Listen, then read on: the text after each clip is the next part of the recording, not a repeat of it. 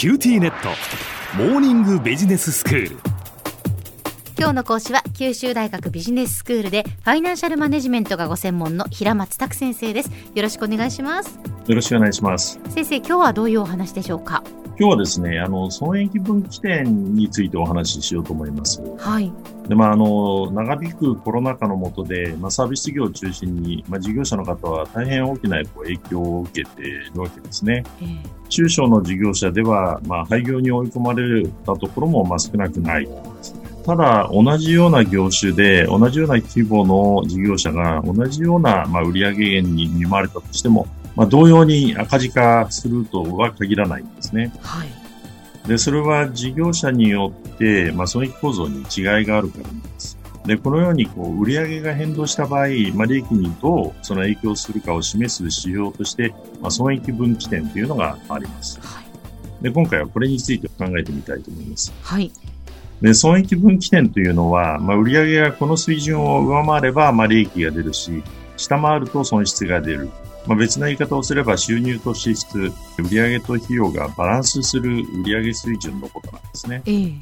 で、あの、企業によってこの損益分岐点は異なるわけですけれども、現在の売上が損益分岐点よりはるかに高いところにある事業者は、まあ、この先、多少の売上減少にも耐えられるかと思うんですけれども、うん、まあ、逆に売上が損益分岐点に近いところにあると、まあ、あの、わずかの売上減少でも、まあ、赤字に転落して、まあ、破綻につながりかねないと、まあ、そういうことがあるんですね。はい。それでは、この損益分岐点は、まあ、どういうふうに決まるかと。うん、まあ、これを考えるには、まあ、売上と総費用の増加の関係を、まあ、見ていく必要があります。はい。で、総費用は、まあ、大きく分けて、変動費用と固定費用。まあ、この2つからなります。変動費用というのは、まあ、売上の増加に比例して、まあ、増加する費用のことで、まあ、メーカーで言えば、その原材料費であるとか、あるいはそのサービス業の場合には、できる高払いの賃金とか、燃料代と、まあ、そういったものが含まれるわけです。ええで、変動費用と売上との差が、まあ、限界利益とか、まあ、貢献利益と呼ばれて、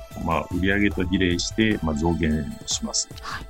で、これに対して固定費用というのは、その名前の通り、まあ、売上水準にかかわらず、まあ、一定額発生する、まあ、費用のことなんですね。ええ、で、例えば、その事務所の家賃であるとか、機械の原価償却費、それから間接部門の給与といったものが含まれます。はい。で、どんな企業の場合でも、まあ、固定費が全くないということはないので、売上がまだ立たなくてゼロであればですね、うん、その固定費用分だけ、まあ、損失が生じるということになるんですね。はい。で、また、その売上が増えて、まあ、限界利益が生じ始めるようになっても、まあ、それがその固定費用を下回っている間は、まあ、その事業はまあ赤字だということになって、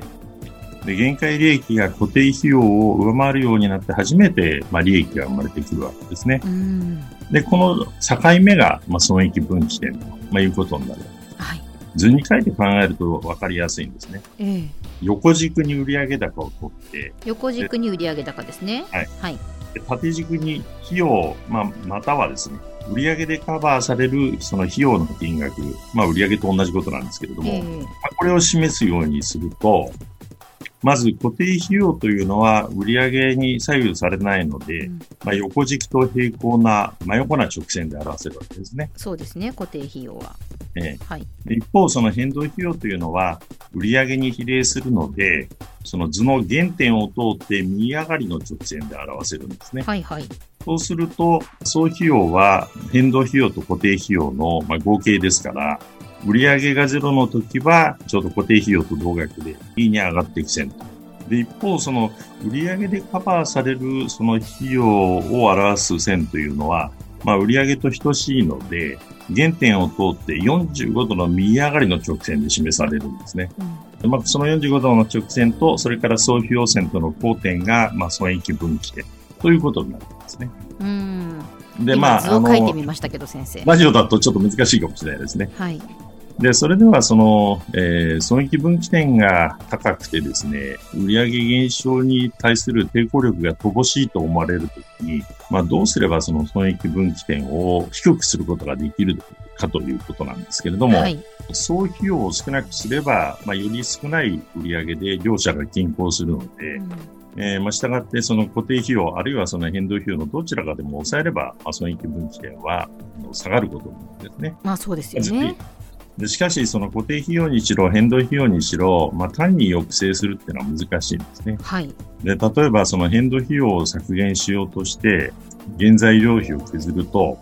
まあ、品質の低下を招いたりしますし、固定費用を抑えるために、抱えている設備などを、まあ、廃棄したりしてですね、スリム化してしまうと、まあ、逆に売り上げがその増加するチャンスを逃しかねないんですね。でそこで考えられるのは、まあ、固定費用を変動費用化したり、逆に変動費用を固定費用化することで、まあ、両者のバランスを変化させて損益分岐点を移動させることですね。このうちその変動費用を固定化する方法としてはですね、え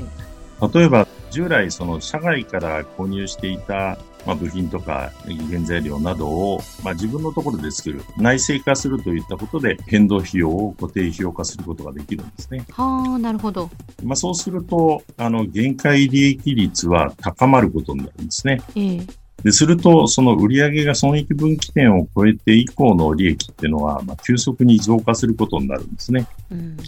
でしたがって、その成長局面にある事業にとっては、まあ、非常に有効な方策なんです。でしかし、その通常は変動費用の固定化をすると、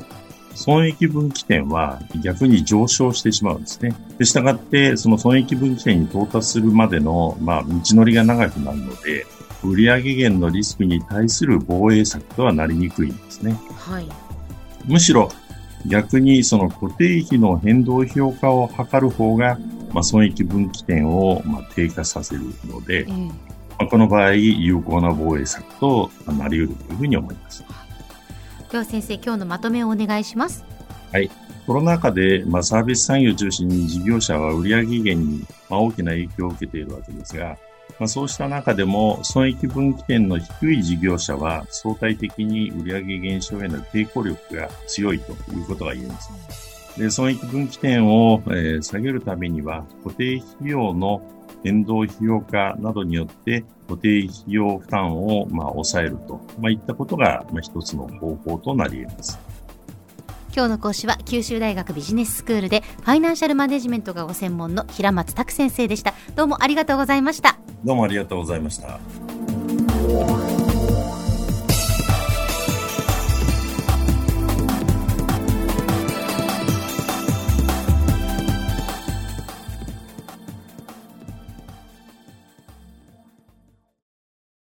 QTnet。